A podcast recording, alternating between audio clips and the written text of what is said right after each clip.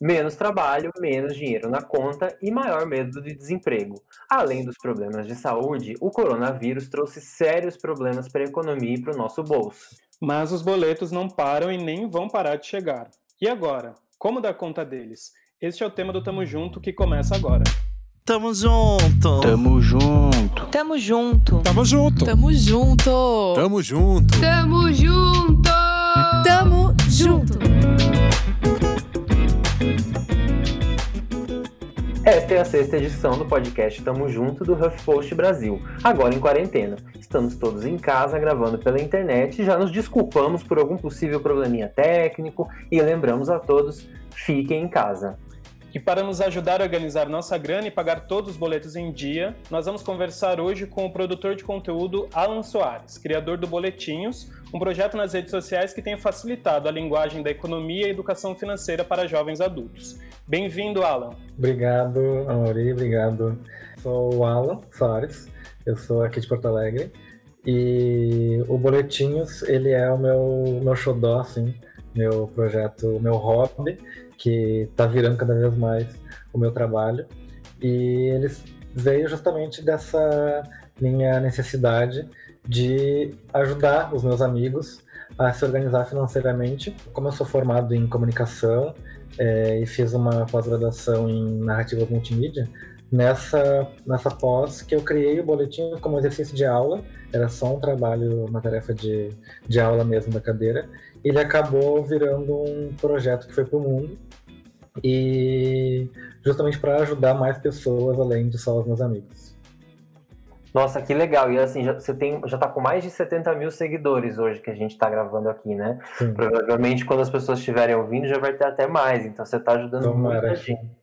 Com certeza. E eu queria começar esse nosso papo perguntando para você assim, é uma pergunta talvez muito difícil, que talvez a gente deve o programa todo para falar, mas uhum. vamos nessa. Que é assim, como que a gente começa o nosso planejamento financeiro quando a gente tem menos dinheiro do que as contas para pagar? Ainda mais nesse momento de pandemia que tem muita gente que está com a jornada de trabalho reduzida, está recebendo menos grana, ou muitas vezes é, até está passando por um momento de, de, desemprego por conta da pandemia. Então, essa pergunta é, é realmente ela é complexa, ela é difícil. Eu demorei bastante tempo ao longo desse. O boletim já, já fez mais de um ano. Ao longo desses meses eu fui aprendendo e fui tentando buscar respostas para essas perguntas.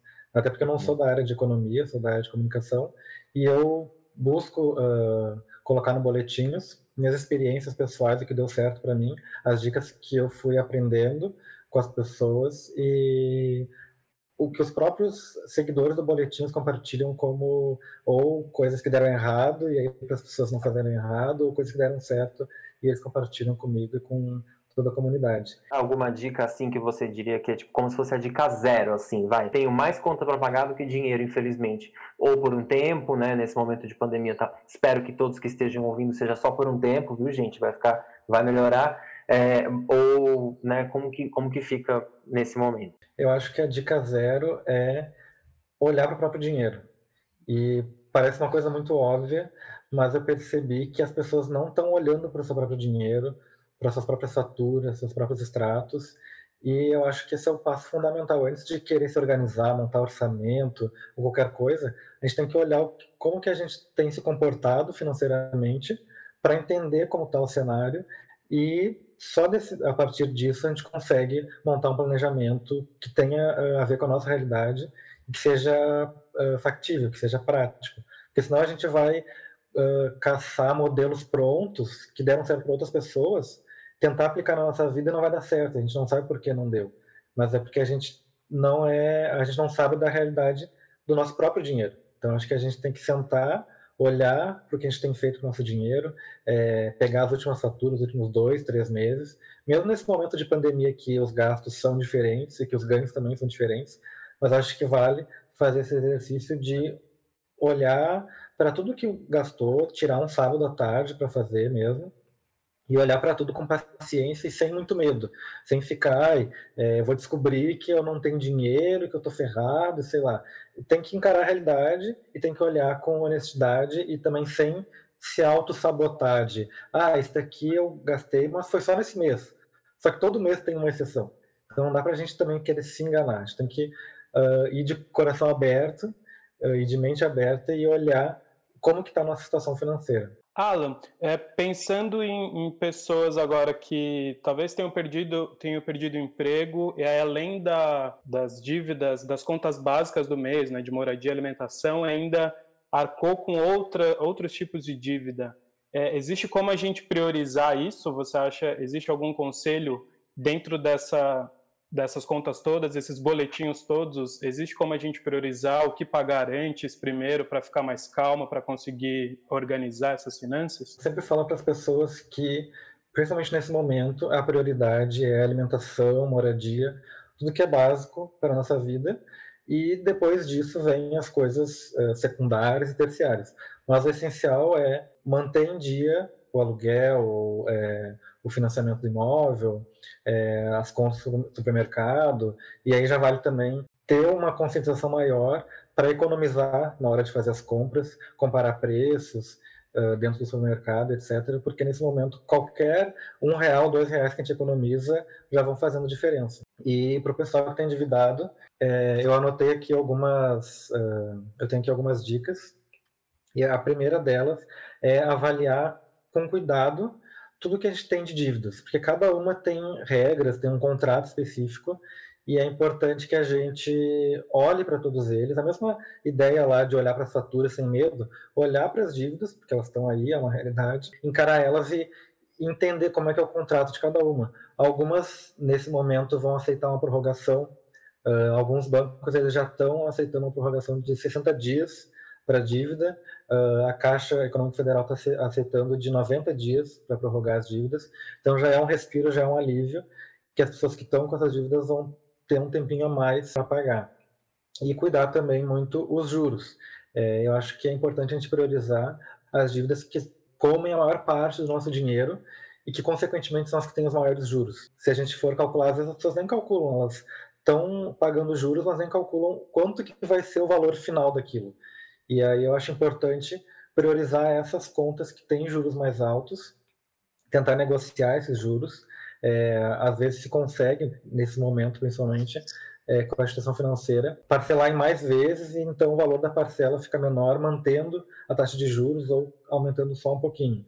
Então, eu acho que a pessoa tem que analisar o que pode ser feito em cada, em cada dívida que ela tem e tentar negociar tudo que for possível. É proibido os juros abusivos, sempre foi, né? Mas nesse momento está se fazendo um controle sobre isso e a pessoa pode até, em último caso, se ela perceber que está sendo vítima de juros abusivos, etc., ela pode entrar na justiça até por ela ser o, elo mais fraco nessa relação uh, do empréstimo. Você recomenda que seja feita essa conta assim para daqui os próximos três meses, quatro meses e começar olhando aí pelos juros os que vão comendo mais do orçamento? Infelizmente a gente não tem como saber, né, quando uhum. que vai acabar essa, essa quarentena, essa pandemia, e com certeza os uh, efeitos na economia do trabalhador, do, na economia do dia a dia, elas vão se manter por muito tempo ainda, mais do uhum. que a própria pandemia de saúde, e vai ser muito aos poucos que a gente vai se recuperando. Mas eu acho importante, por exemplo, até ali, gente está no final de maio gravando, né? Até outubro, pelo menos, e aí depois a gente vai atualizando esse período, mas acho que até lá a gente tem que se manter atento. Já aproveitava para perguntar, é, é um momento de não fazer parcela, né? É, uh, às vezes a pessoa não tem muito como fugir, porque uhum. se ela está sem emprego, ou se ela é autônoma, ela talvez esteja ganhando muito menos do que o normal, e ela acaba tendo que parcelar. Uh, mas tem uma coisa que acaba sendo uma saída, por exemplo, no cartão de crédito, no cheque especial. Às vezes a pessoa está com várias dívidas uh, financeiras desse tipo e ela pode entrar em contato com, com o banco, com a instituição financeira e transformar tudo isso numa dívida só e poder parcelar em mais vezes num juros menor e aí ela não se torna inadimplente e aquilo lá deixa de ser pequenas dívidas e se torna uma dívida por um longo prazo. Assim. Alan, eu queria saber, é, com relação ao, seu trabalho com, com o público é, do Boletinhos, que tipo de dúvidas surgiram nesse período de, de pandemia e quarentena? Ou que tipo de conteúdo que você passou a produzir que teve maior repercussão? Você consegue ver alguma diferença? É, eu acho que o principal é a relação que as pessoas têm com o consumo.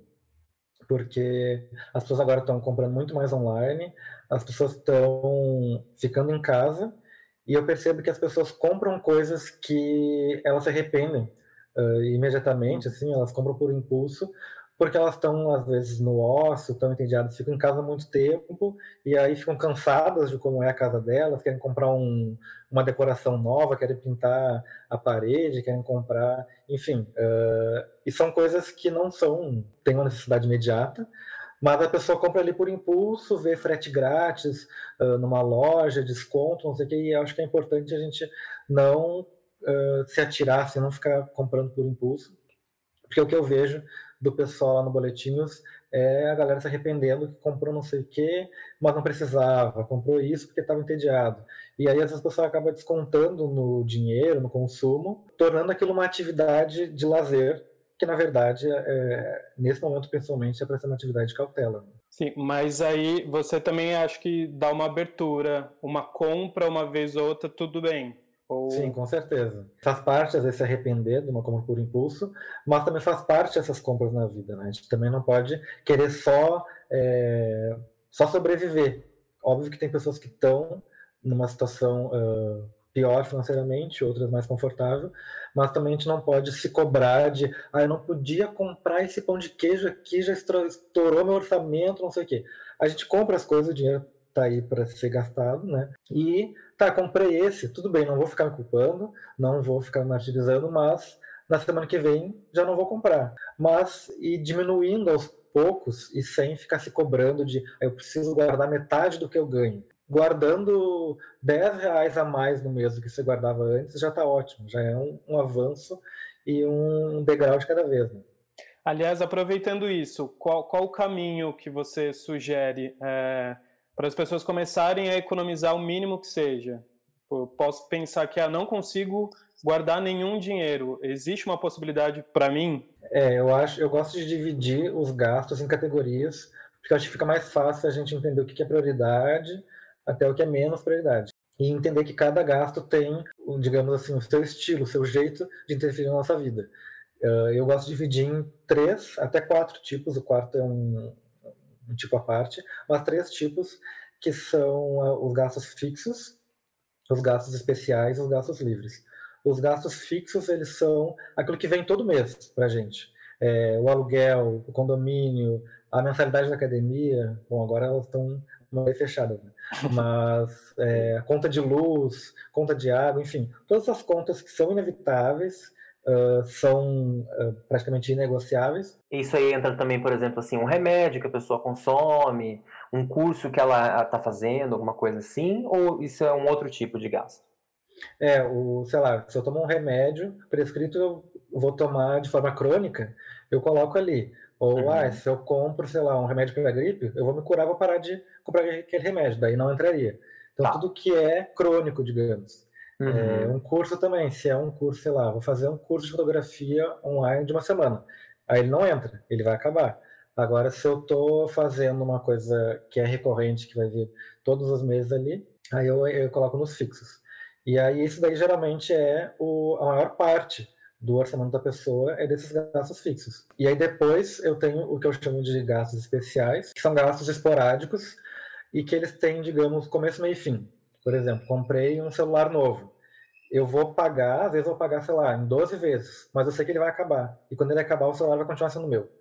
Se o aluguel, eh, se eu parar de pagar o aluguel daqui a 12 meses, eu vou embora. O apartamento, a casa deixa de ser minha. As coisas que eu compro nos gastos especiais, elas continuam sendo minhas, mesmo depois que eu paguei. São coisas é, pontuais, assim. Tipo, sei lá, uma viagem que eu fiz, estou pagando ainda. Mas eu sei que ela vai acabar e a viagem eu já fiz, já está feita. E tem os gastos livres, que seriam os gastos do cotidiano. Então, sei lá, pedir um delivery. É, não é uma coisa que todo dia eu peço delivery. Se a pessoa pede, se ela tem lá um, um acordo com o restaurante, ela pega uma marmita todo o almoço, ainda nos fixos. Mas se essas coisas do cotidiano, assim, Uh, que a pessoa não, não tem uma frequência definida, entra nos livres. Nesse momento de quarentena, aquele delivery especial da sexta-noite, do sábado, ele entra aí. É, entra nos livres. Uhum. E, e, eu gosto de dizer que os, os gastos livres, eles são, entre aspas, fixos, porque eles todo mês eu vou ter esse tipo de gasto. Eu nunca vou passar um mês sem comprar nada que não seja uh, fixo ou uma coisa muito pontual. Eu vou ter esses gastos cotidianos. Um transporte por aplicativo. Fui até ali, eu coloco no, nos gastos livres. Então, esses três tipos de, de gasto, eu gosto de separar porque eles são coisas diferentes na nossa vida. Para a pessoa economizar, esses três tipos também têm diferenças. Por exemplo, nos fixos, eu não tenho como cortar. Uh, sei lá, eu estou pagando luz. Eu vou pagar luz porque eu, eu vou continuar usando.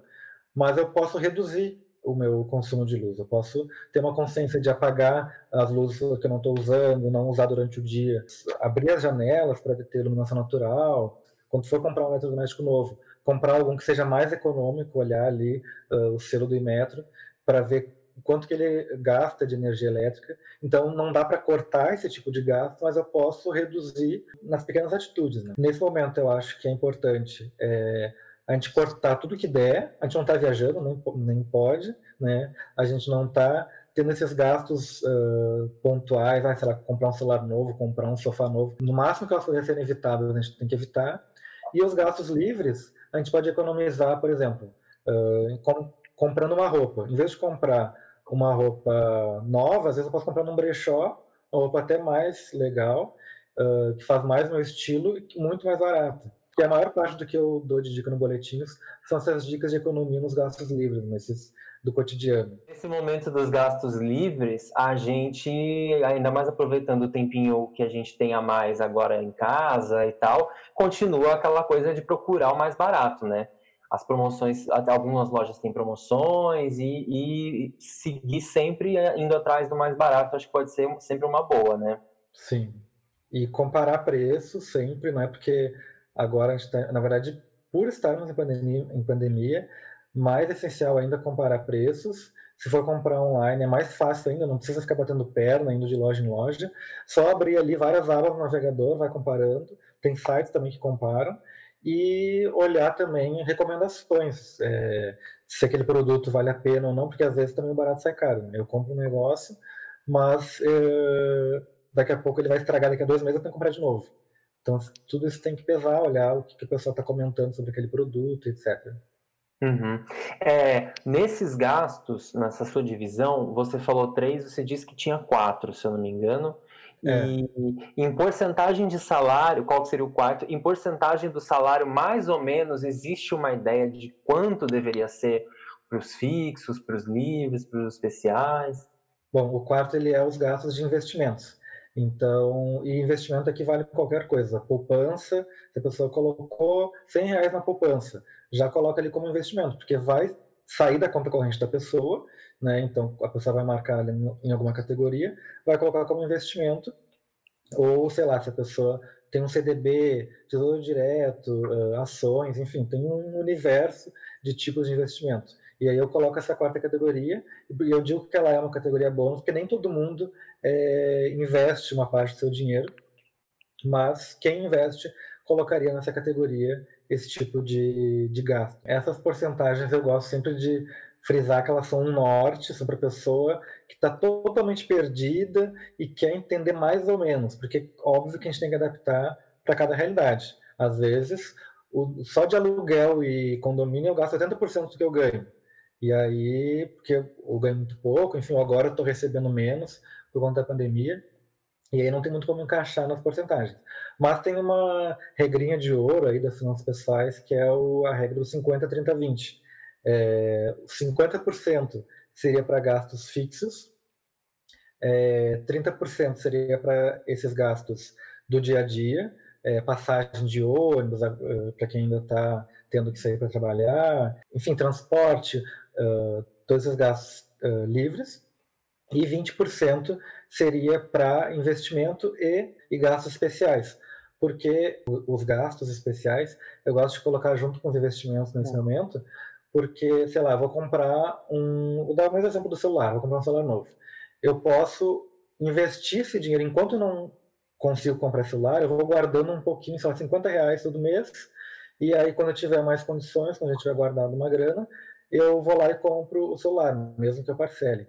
Mas em vez de deixar o dinheiro parado na conta corrente, eu coloco em algum tipo de investimento para ele ir rendendo um pouco que seja. sobre essa divisão, eu criei uma tabela que eu chamei de uh, planilha virginiane, que é para a pessoa começar a se organizar, e aí aquela tabela está lá no, no perfil do Boletins no Instagram, a pessoa só coloca o salário dela e a tabela já vai mostrando mais ou menos o quanto que ela poderia distribuir do que ela ganha. Ótimo. Quem está ouvindo a gente, a gente coloca aqui a, a, a, o link para a tabela aqui na descrição do episódio. Vai lá na descrição Perfeito. do episódio você vai encontrar. Alan, eu sou uma pessoa que tem uma quantidade de dinheiro na poupança. A poupança é um tipo de investimento que parece ser um dos mais seguros, mas é o que menos tem risco ali. Como que, que dica que você daria para uma pessoa que quer diversificar o tipo de investimento que ela tem nesse momento? Inclusive, quero saber se é uma boa ideia. É, tenho ali uma grana que eu separei de tantos meses de trabalho que estão na poupança, mas eu queria que esse valor rendesse mais para futuramente, enfim, até para eu ficar um pouco mais seguro. Qual que é o primeiro passo para essa pessoa? Para falar sobre a poupança, eu gosto de voltar um pouquinho na história do Brasil, mas eu juro que vai ser rápido, não, não desistam do podcast. Mas voltando ali no, nos anos 80, a gente tem a chamada hiperinflação. E aí esse nome já assusta e, e é assustador mesmo. Eu gosto sempre de pegar os contextos históricos e colocar no nível da nossa realidade, no nível prático.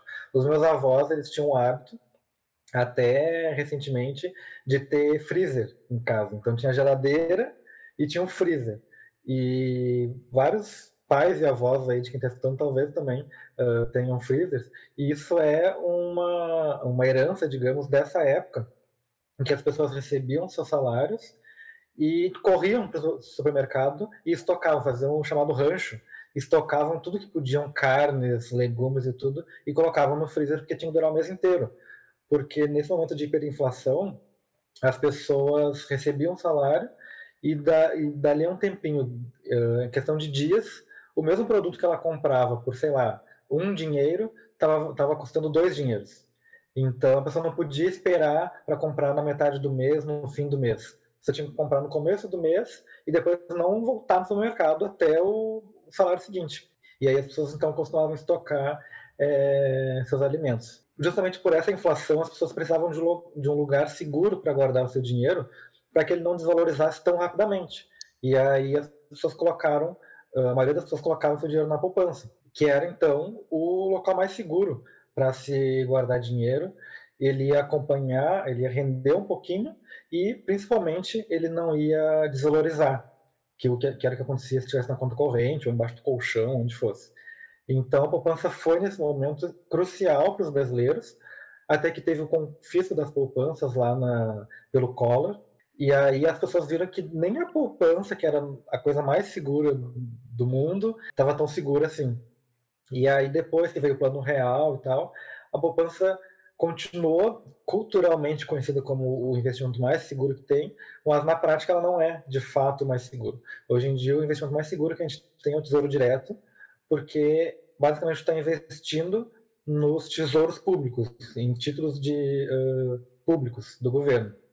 E eles são o mais seguro que tem, mais até do que a poupança, e eles são eles rendem mais uh, em geral do que a poupança. Então eu costumo recomendar para as pessoas que querem começar a investir, entra pelo Tesouro Direto, uh, ou se tem dinheiro na poupança, bota no Tesouro, porque já dá para investir a partir de 30 reais é, em alguns títulos, e a pessoa tem uma segurança maior e um rendimento um pouco maior. Agora, com a economia do jeito que está agora, mundial, né, é, o tesouro e todas as rendas fixas elas estão rendendo muito menos do que elas rendiam antes do coronavírus.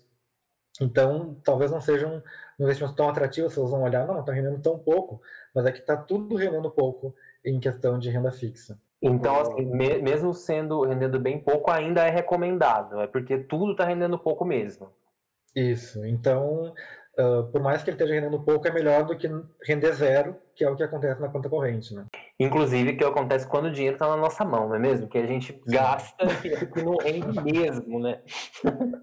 É, o investimento ele é bom não só pelo rendimento, mas também por uma questão de educação financeira, porque ele está lá, eu não vou mexer, e aí eu meio que me controlo mais. A gente, uh, psicologicamente, encara aquele dinheiro como uma coisa que, não, ele está lá não é para mexer.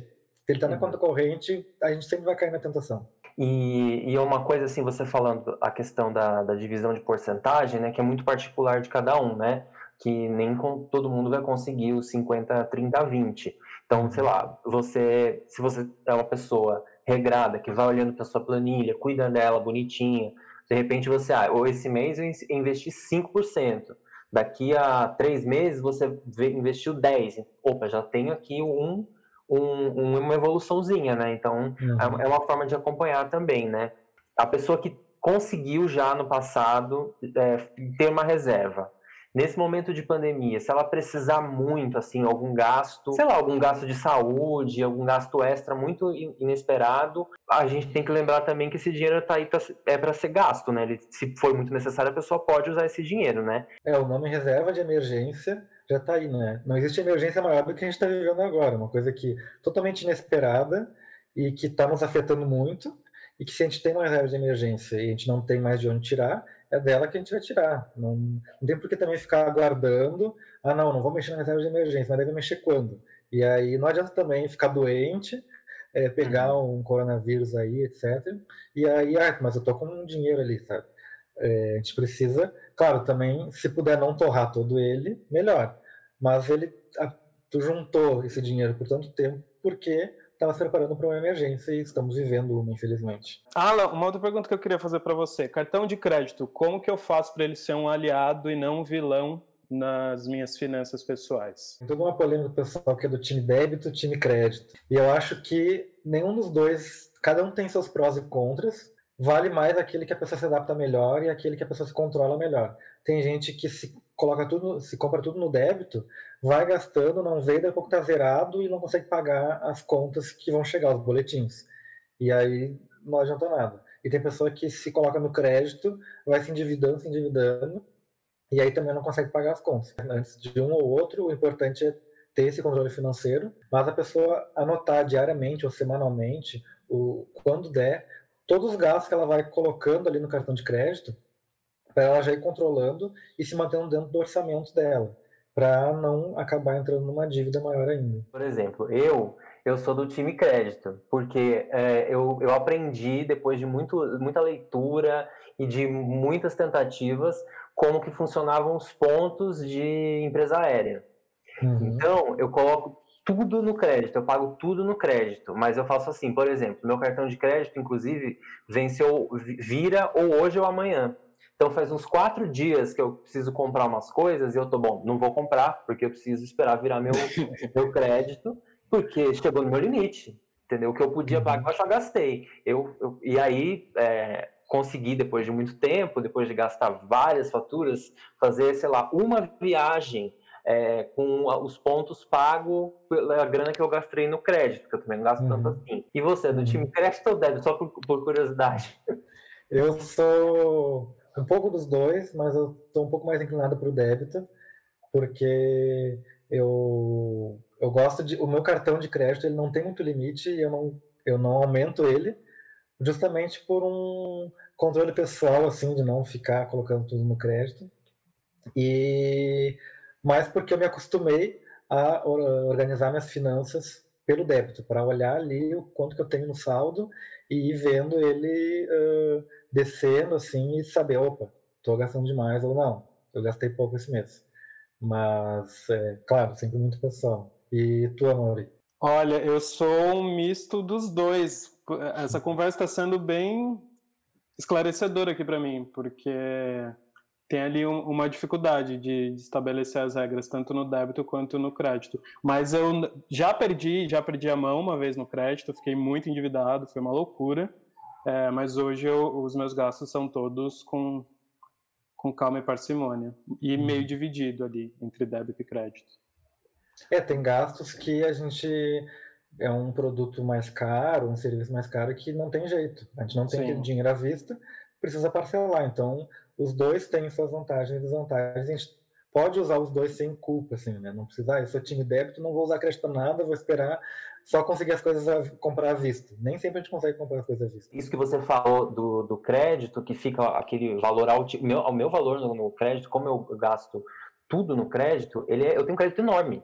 Que é muito uhum. maior do que o meu salário. Então, assim, se eu perco a linha, pronto, eu vou morar na sarjeta, assim, sabe? Vai ser um horror. Então, não posso, eu vou realmente no meu limite, assim. Então, uma coisa, que eu sou do time crédito, mas, assim, com vários é, poréns e coisas que eu consegui, assim. Eu realmente não recomendo para todo mundo, porque tem gente que olha um limite e, né, sei lá, acha que aquilo faz parte do, do orçamento. E não é, a gente tem que pagar para aquilo, né?